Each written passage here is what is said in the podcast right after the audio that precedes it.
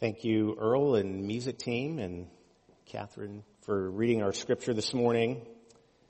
Um, if you're a visitor or a guest, my name's Mike Traben. I'm one of the pastors here at Trinity Fellowship Church. It's my privilege to be with you and speak with you this morning. It's so nice to see your faces. Um, and thank you again. As an immune compromised person, I, I just want to tell you how personally grateful I am in the way that this church has navigated this pandemic. It's uh, been a, a, great comfort to me. This is a place that I've felt absolutely comfortable and safe. Um, and it's uh, because of all of you. So thank you very much. I also want to recognize, um, I even hesitate to call her a guest. She's a member of our family. Evelyn, would you mind standing or raising your hand? This is, is Evelyn. She's the beloved mother of Earl, our music minister. Um, Evelyn, um, Evelyn heard I made a joke about Ohio and decided to move here. Uh, God showing me that um, truly wonderful things come out of the state of Ohio. So, Evelyn, thank you for being here, making a long journey, um, moving from a place she's lived a long time to to make a, a home here for whatever season God has her. So, I hope that you feel welcome, and we're so blessed by your family to be part of our body. So thank you. We're so happy to have you. Um, but I have to say that Evelyn, you've moved to a dangerous place. Um, and I say that somewhat jokingly, but but it's a serious point I want to make this morning. That it, that as far as being a Christian is concerned, you and I live in the most dangerous country, in the most dangerous state, perhaps to be a follower of Christ, but, but not for the usual metrics of danger by which we measure how dangerous it is to be a Christian in the world today. We live in a country of religious freedom where we're not being dragged out of churches and beaten in the streets for having a church service. Certainly we feel like the culture is against us in many ways and that's true, but but our danger is a danger to our spiritual lives. As American Christians, it's our, it's our comfort, it's our affluence, it's our access to such a vast range of options that places us at spiritual peril. We have too many options, too many choices.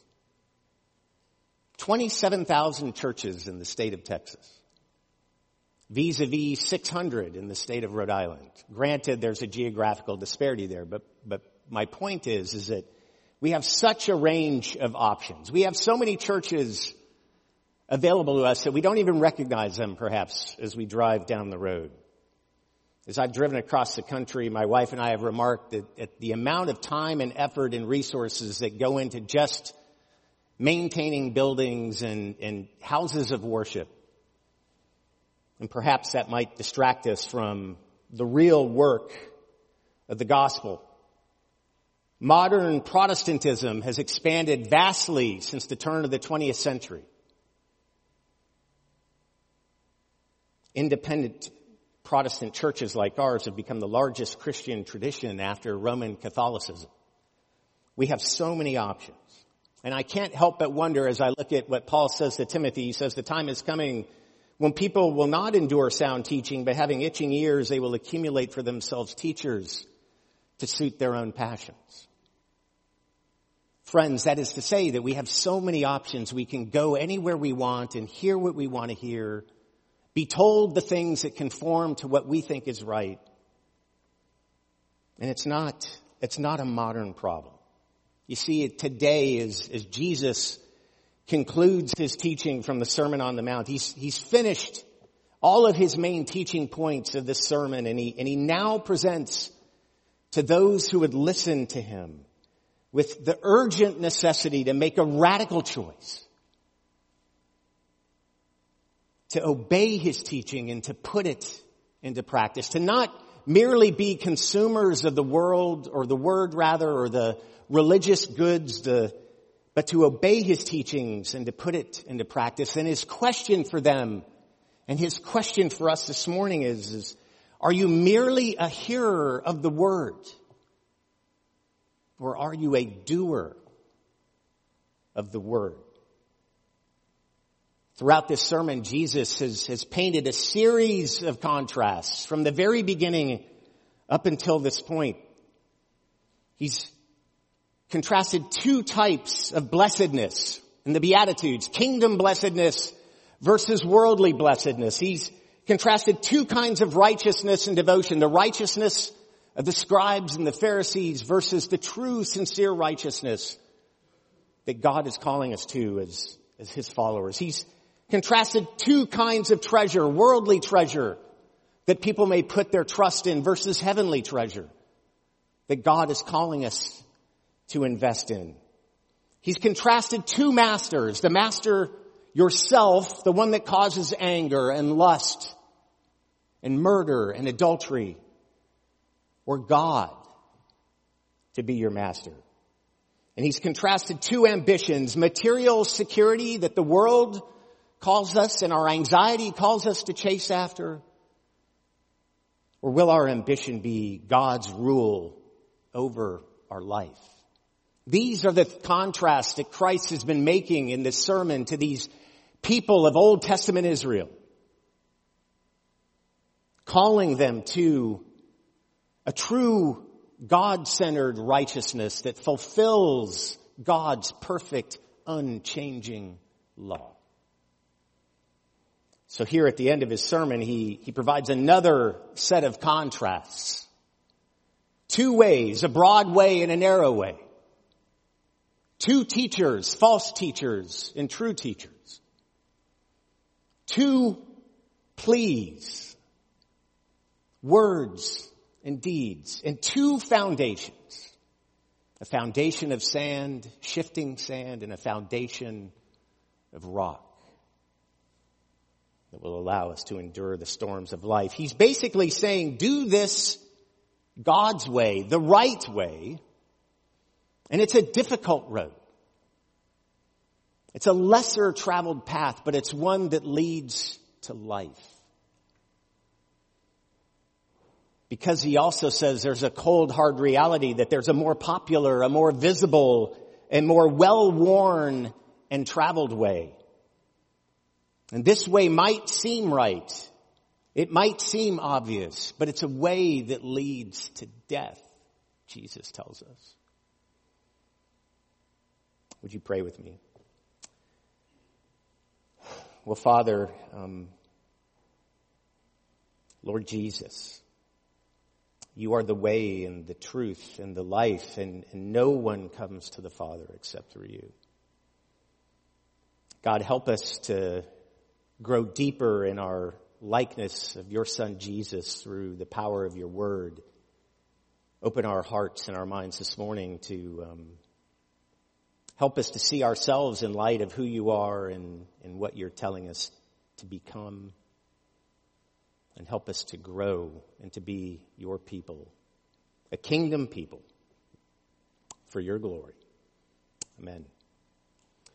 Well, last week our, our guest preacher in, in looking at the preceding 12 verses of this chapter proposed that the only way we can live out the golden rule is to have a changed heart. God's in the business of changing hearts. God's kingdom program is to, to bring about his kingdom by changing the hearts of those who would follow him. And throughout his entire teaching here in the sermon, Jesus has been expounding upon the law and the prophets that are so familiar to his first century audience. A people who've grown up their whole lives hearing about God's law, hearing the words of the prophets as they call them back to covenant faithfulness. When Matthew uses this phrase, the law and the prophets, he's pointing to the entirety of the Old Testament scriptures. You and I hear this phrase and we think of something very specific, but, but Jesus is saying that the golden rule sums up all of the scriptures. The law, these commandments that God gave to Moses at Mount Sinai is, is essentially the national identity of these people of God. It's it's what codifies the attitudes of their hearts and their minds and their actions. It's what God intended to set them apart from the rest of the nations and their lesser gods and their lesser ethics of moral behavior. And through these series of contrasts which have made up this Sermon on the Mount, Jesus, He's been showing them what He refers to later as the weightier matters of the law. We've seen that these scribes and these Pharisees, the, whose, who were viewed as the most righteous people of their culture, that Jesus says our righteousness is to surpass their righteousness. The scribes and Pharisees were, were fixated on the things that had to be done. But their hearts, for many of them, were far from the matter. And so in verse 12, this, what we call the golden rule, it's the ethical climax of this entire sermon. It summarizes everything that has been said before. Whatever you wish that others would do to you, do also to them. For this is the law and the prophets. This is the, the low bar that Phil talked about when he preached a number of weeks ago that he pointed us toward. This, this is the hack, if you will, into the 619 commandments of the law.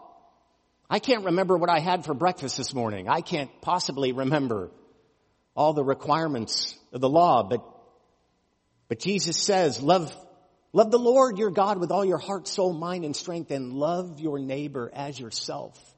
This is all of it. This is all of it. So in the final verses of the sermon then, Jesus, he, he commands us to make a choice. And not to sound overly dramatic, but he's asking you and I to make a life or death decision. Look at verses 13 and, and 14. He says, enter by the narrow gate. The gate is narrow and the way is hard that leads to life.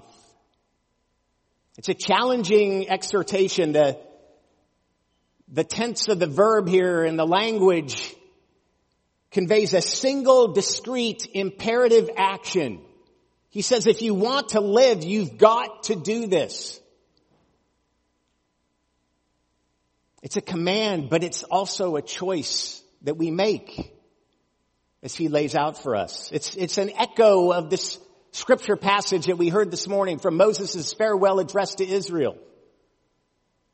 He says, I've set before you life and good, death and evil.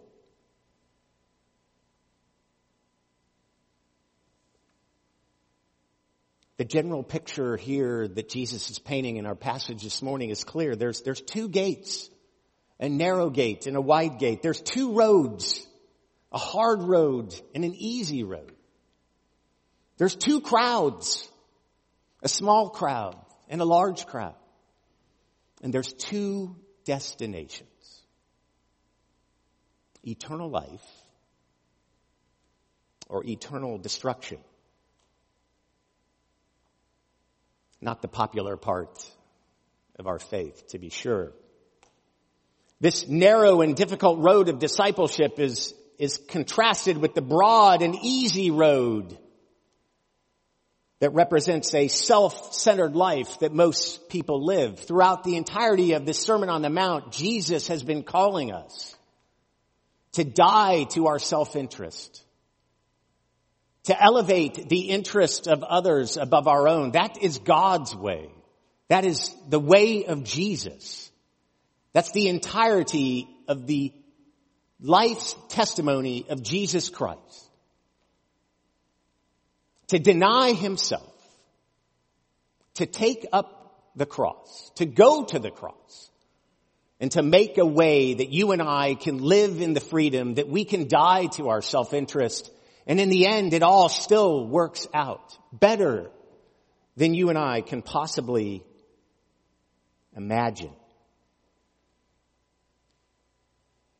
But the emphasis here is on the fact that there are only two choices. There's only two roads in life, and Jesus says you've got to choose one or the other. And he says in the second half of verse 14, he says, and those who find it are few. You see, true discipleship, Jesus is saying, is really, sadly, chosen only by a minority of all of humankind. Now, does this mean that this gate is obscured or hard to find? Is, is God playing some sort of cosmic trick on us? I've got limited seating in the kingdom, and so only the smartest one of you get to find it. No. What Jesus is saying here is that this, this narrow gate, this true entrance into life is obscured by everything else in the world.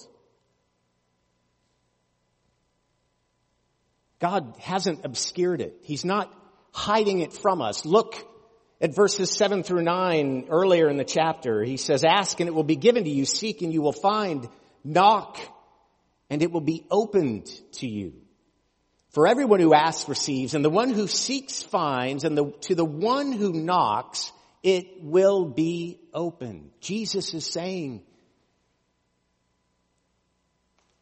if we take the time to truly look for this narrow way. It's there for us to find.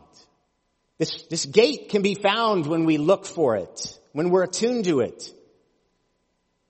The narrow gate and the, the difficult road, they, they represent the rigors of discipleship, the hard call to obeying what God is calling us to do.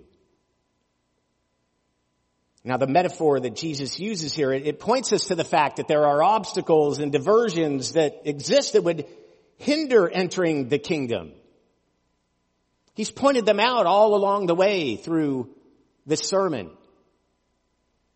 And he's saying there's, there's hindrances, there's obstacles, and we have to avoid them. So, so what then are these obstacles and these diversions that would cause us to miss the narrow gate or choose the wider road? In a different portion of scripture, he gives this parable of the sower or the four soils. We know that our faith and obedience is opposed by a force and a will at work in the world that opposes the will of God. But it's also opposed by our culture and our flesh, our worries, and the trials of life. But here Jesus gives two warnings. He says there's both external and internal threats to our spiritual lives that we have to be mindful of. In verse 15 he says, beware of the false prophets. Well, who are these false prophets? When you and I, when we hear this phrase prophet, we think, you know, Old Testament prophet, thus saith the Lord. Here, here it's a, it's a commentary on teachers preachers. He says, beware of false prophets. In the context of his sermon, he's probably pointing to the scribes and the Pharisees, these blind guides, these hypocrites, this brood of vipers, he calls them elsewhere.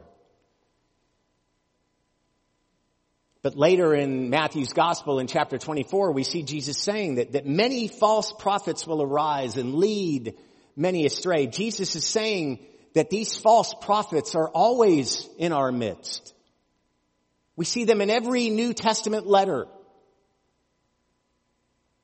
The opponents of Paul, the history of, of the Christian church is a long story of controversy with false teachers.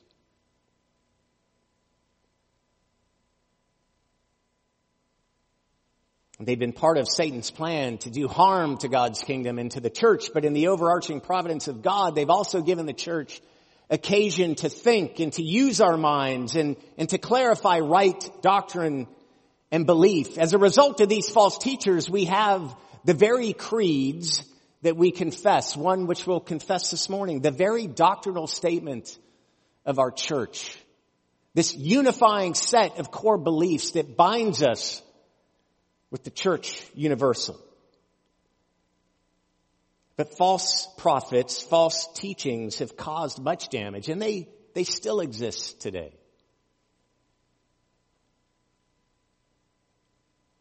Jesus tells us they're present. He says they're deceptive, they're dangerous, and they cause damage. He says these false prophets, they come to us in sheep's clothing. They're trying to trick us, but inwardly they're ravenous wolves. They want to devour the sheep. They want to bring about our spiritual death. They're deceptive, they're dangerous, and they cause damage. They're, they so muddle the gospel that they make it hard for seekers to find the narrow gate. That's what these scribes and Pharisees were doing in Jesus' day. They were making following the law seemingly so unobtainable that people couldn't find this low bar that Jesus had set for them. It's no different today. Whether it's fundamentalism, whether it's a, a prosperity gospel, whether it's liberal theology, whatever the threat,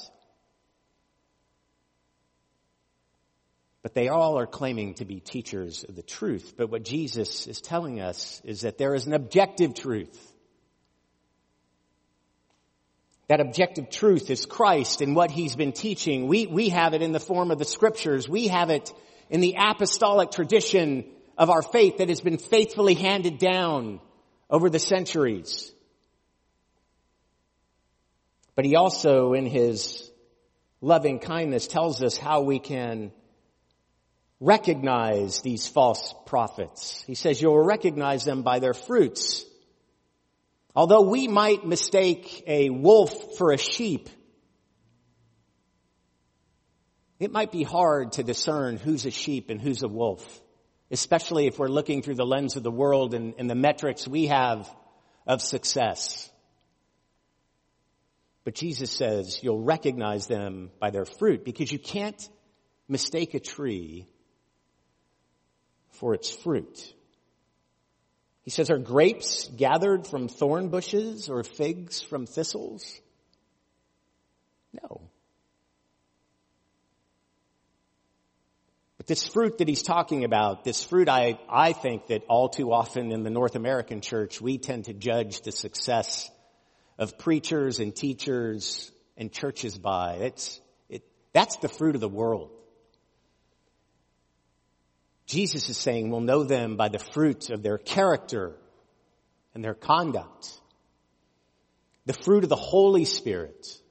Love, joy, peace, patience, kindness, goodness, gentleness, faithfulness, and self-control. That's the fruit by which we will recognize these teachers.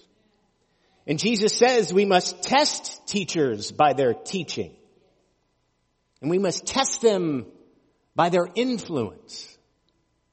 It's not just the things that they say because there's a lot of false prophets in the world today that sound good. But what's the influence that they're having on the world? The people that they're influencing, what is their conduct? What are the things that they're saying? What are the things that they're doing? How loving are they toward God and their neighbor? Paul, again, writing to his protege Timothy in the, in the second letter he writes, warns him of two people, Hymenaeus and Philetus. He calls them a gangrene. They're rotting flesh that's spreading throughout the body. Jesus says there are false teachers in the church and we're to be on our guard. And it's the responsibility of the leadership of the church, the elders and the pastors, and the congregation to be wary of these false prophets. Look at verse 19. He says, a healthy tree cannot bear bad fruit, nor can a diseased tree bear good fruit. He says, every tree that does not bear good fruit is cut down and thrown into the fire. Thus you will recognize them by your fruits, by their fruits rather. It's interesting, the John the Baptist in the third chapter of Matthew's gospel is saying the same thing. He says, repent for the kingdom of heaven is at hand and the, the axe is laid at the root of the tree for every tree that does not bear fruit will be cut down and thrown into the fire.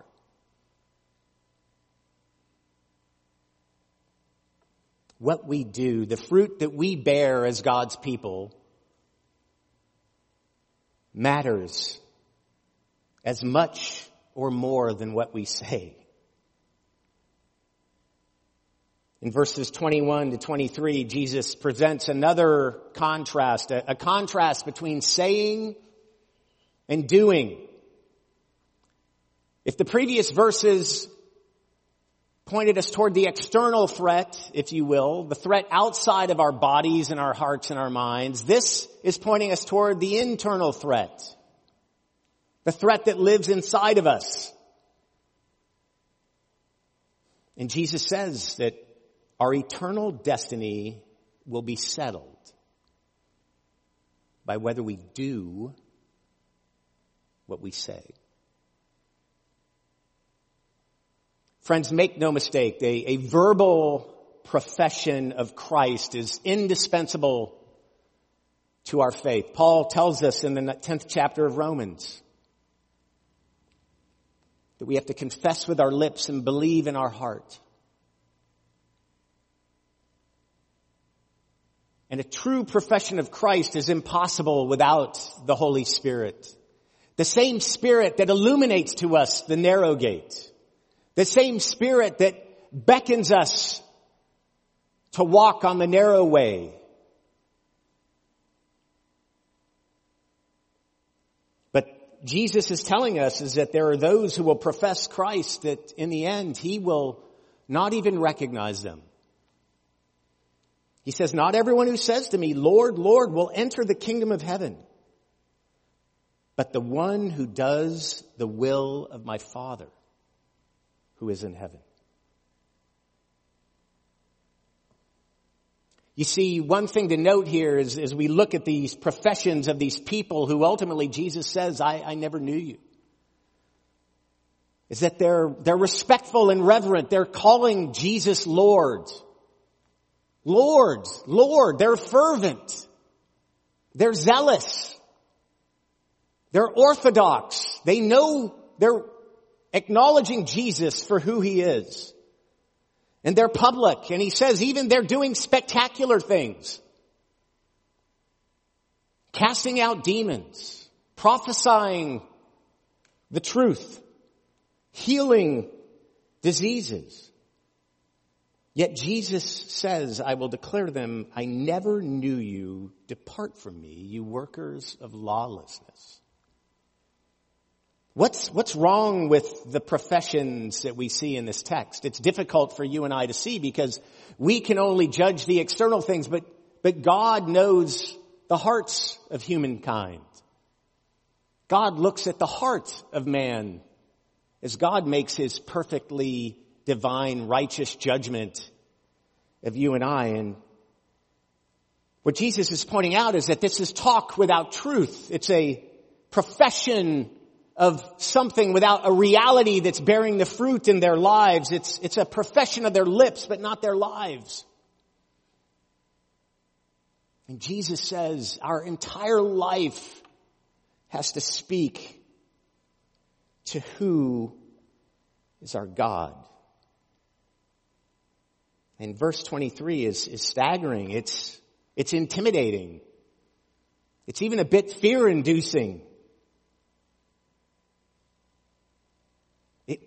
these words of theirs, these works of theirs, it doesn't save them on the day of judgment.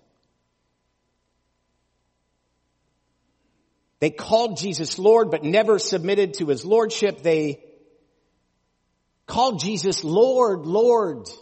They did things in His name, but they never really obeyed the will of their Heavenly Father because the intentions of their heart, the content of their character was off. So we need to remember that God is, He's not impressed by all of our, our words and our activities and our church attendance record and the check boxes on our Bible reading plan. Those things are important. But he requires the evidence of our, of our sincerity in, in good works and obedience. A heart level obedience that God has been calling us to throughout the sermon. And so Jesus now having given this contrast between saying and doing, he, he now gives a contrast between hearing and doing in, in verses 24 to 27. He says the true disciple of Christ must be both a hearer and a doer of the words. And friends, this, this is nothing new. This is the biblical pattern we see from the beginning of scripture to the end of scripture. God's instructions to Adam and Eve in the garden were to, to listen to his teaching and to obey his teaching, to do what he told them to do, to cultivate and expand the boundaries of the garden, to be fruitful and to multiply, to subdue and to rule the earth, to join God in ruling over all of his creation, but to do it God's way, not their way. His call to Abraham, his call to Moses, his call to the nation of Israel was always to hear and to do. Our thoughts and our words and our deeds matter to God. The idea of, of both hearing and doing may seem like a, a threat to the current vision and the Christian hope of many. Our gospel is one of faith by grace. But oftentimes we can confuse this idea of grace and effort. You see, God is not opposed to our efforts, friend. God's opposed to earning. You and I don't earn anything by our efforts. God's opposed to earning, but He's not opposed to our efforts. We have to be hearers and doers of the, of the word. We live in a time and place where this consumer Christianity that I talked about at the beginning of the sermon, it's, it's become the accepted norm.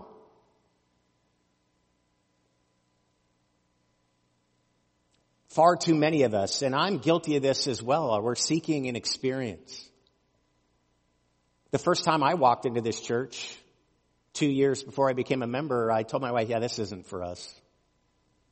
It wasn't the experience I was looking for. I'm ashamed to tell you that.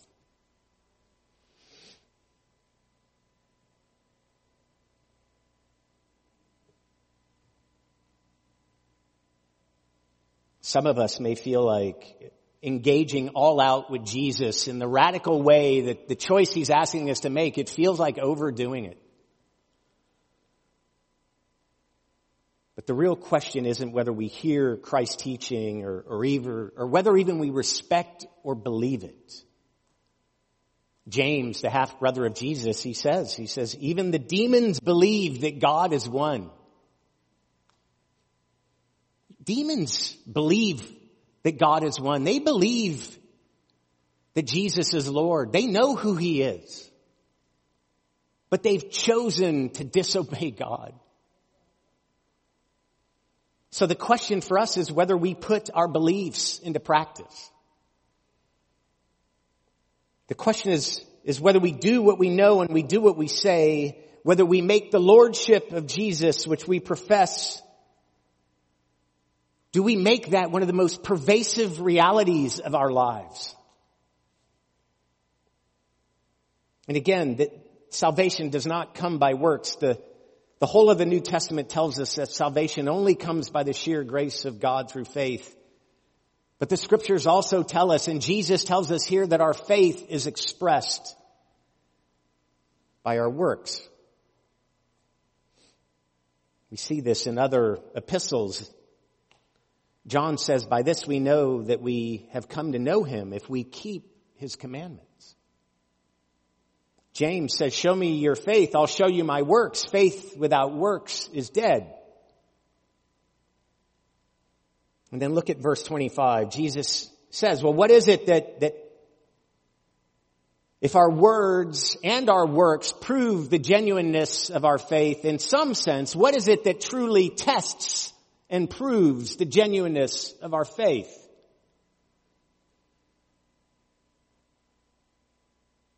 He says, and the rains fell and the floods came and the winds blew and beat on that house, but it did not fall because it had been founded on the rock. The rock that is Jesus. A true adherence and a living out of his teaching is the bedrock of our spiritual lives. And it enables us to withstand the storms and the trials of life. Peter says the genuineness of our faith is tested by the fire of various trials so that it may be found to result in praise and glory and honor at the revelation of Jesus Christ. And so at the end of his sermon here, Jesus says, the wise person builds their house on the rock. Christ, who is the narrow gate, the way, the truth, and the life, the only way that you and I get onto the narrow path is through the door that Christ has opened to us.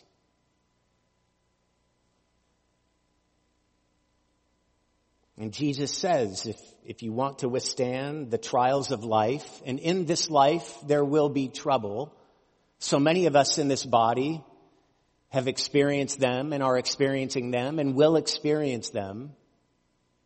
The only way that our spiritual building that is our lives, our souls, our lives, the only way it stands is to have built it on the rock. And so what can we do to actually put ourselves in a position to actually do what Jesus has said here? It's tempting to look at the Sermon on the Mount as just a series of little sayings that are all conglomerated together in this portion of scripture and to argue about was this a real sermon or is this just a collection of Jesus' teachings? I, I don't think that's worth our time. I think it all holds together here as, as I think we've been pointing one another toward in the last six or seven weeks.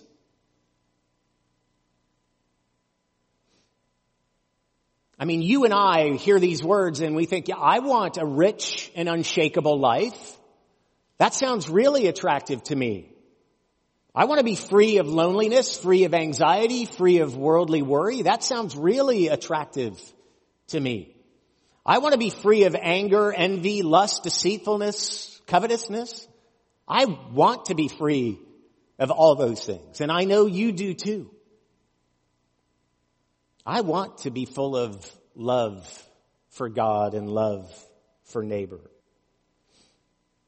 But as we've pointed out earlier in our series, it's, it, it's not as simple as saying, yeah, don't worry. Oh yeah, I got that solved. Yeah. Don't don't anger. Yep. Got it. The point is, friends, that we have to, we can't become those who hear and do without specifically training for it. And I, you may not agree with me, but I think the church, the North American church, I think we've done a terrible job of, of creating disciples in a lot of respects. We've become a church that's elevated knowledge over heart change. I might be, I want to be careful not to paint a broad brush, but I just want you to think about that, that, that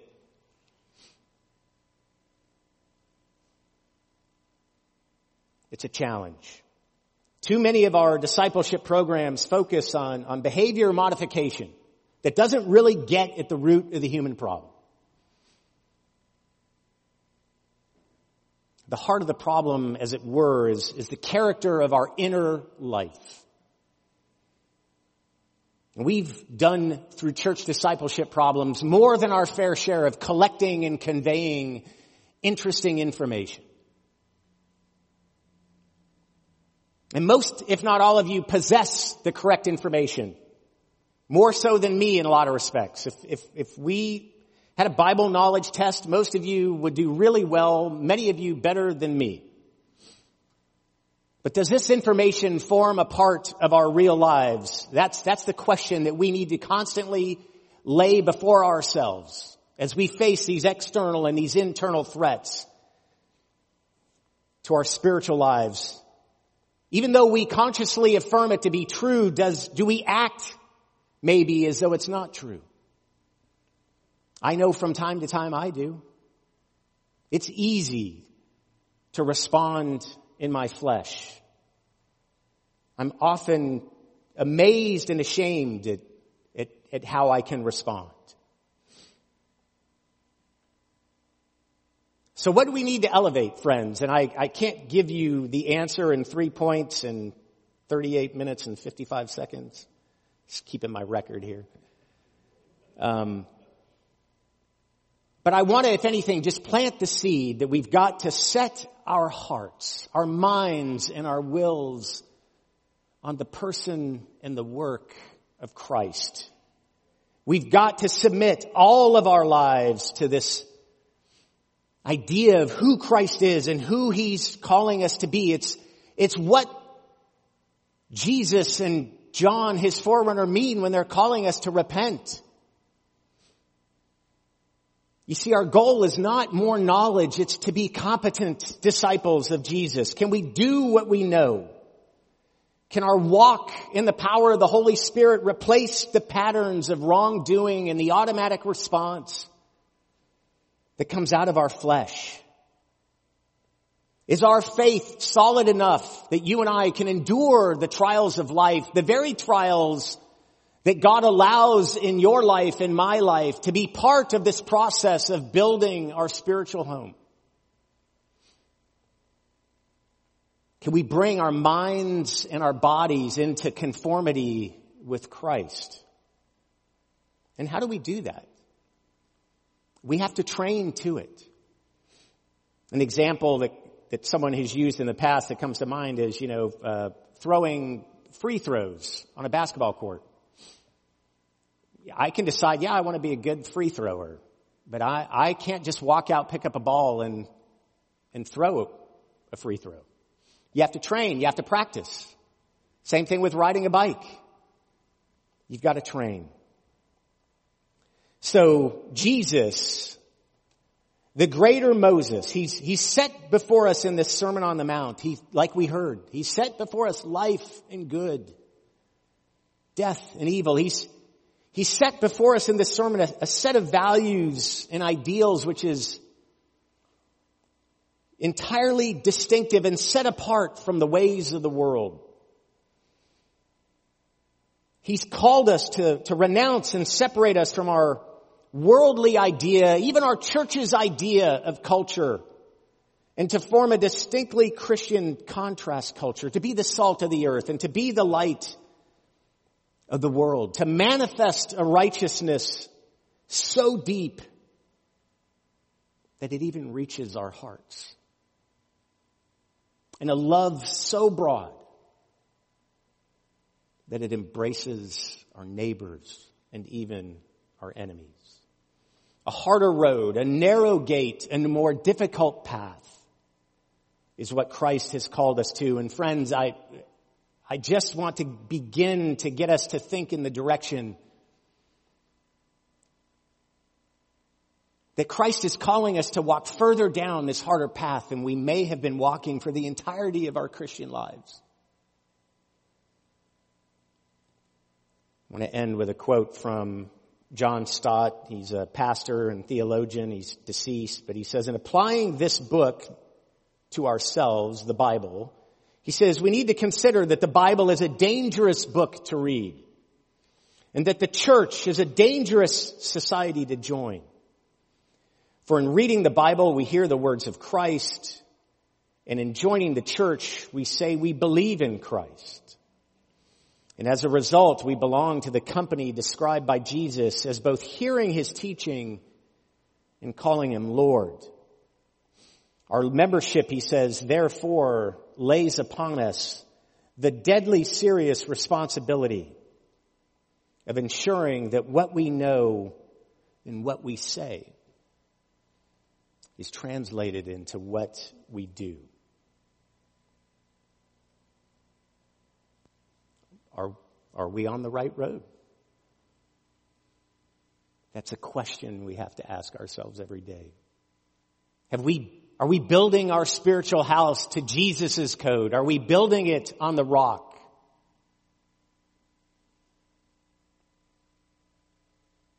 There's no other alternative. It's life or death. And Jesus is calling us in this sermon to make this radical choice. Would you pray with me? Well, Father, we are so grateful that you have made a way for all of us through your son Jesus.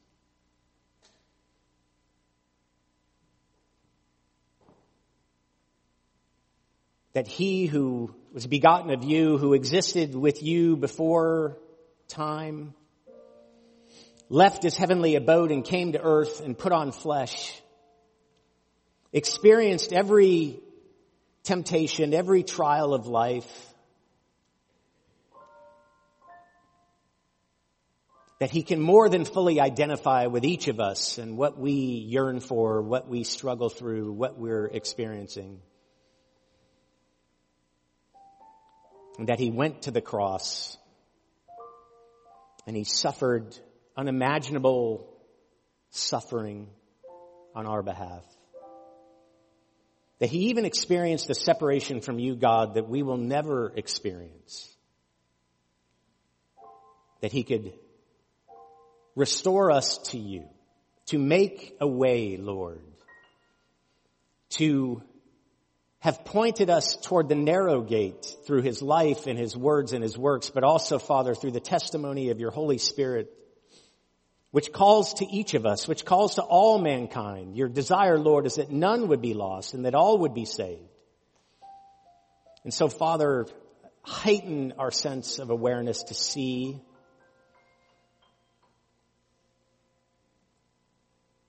and to walk along this narrow, this harder path, Lord, Show us, Father, where we can grow in our capacity to, to do what we say. Father, I pray that you would help us, help the pastors of this church, the ser- people who serve here, all of us, the body who serves together in this community to spur one another on to love and good deeds. that we would be transformed into the likeness of your Son, that we would put off the ways of the world and the flesh, the assaults of the enemy, and that we would be your church. Father, you've purposed that the church is part and parcel to bringing about your kingdom of heaven on this earth in this age Father, help us to be those people. And so we pray all these things in the name of your Son and by the power of your Holy Spirit. Amen. Let us stand.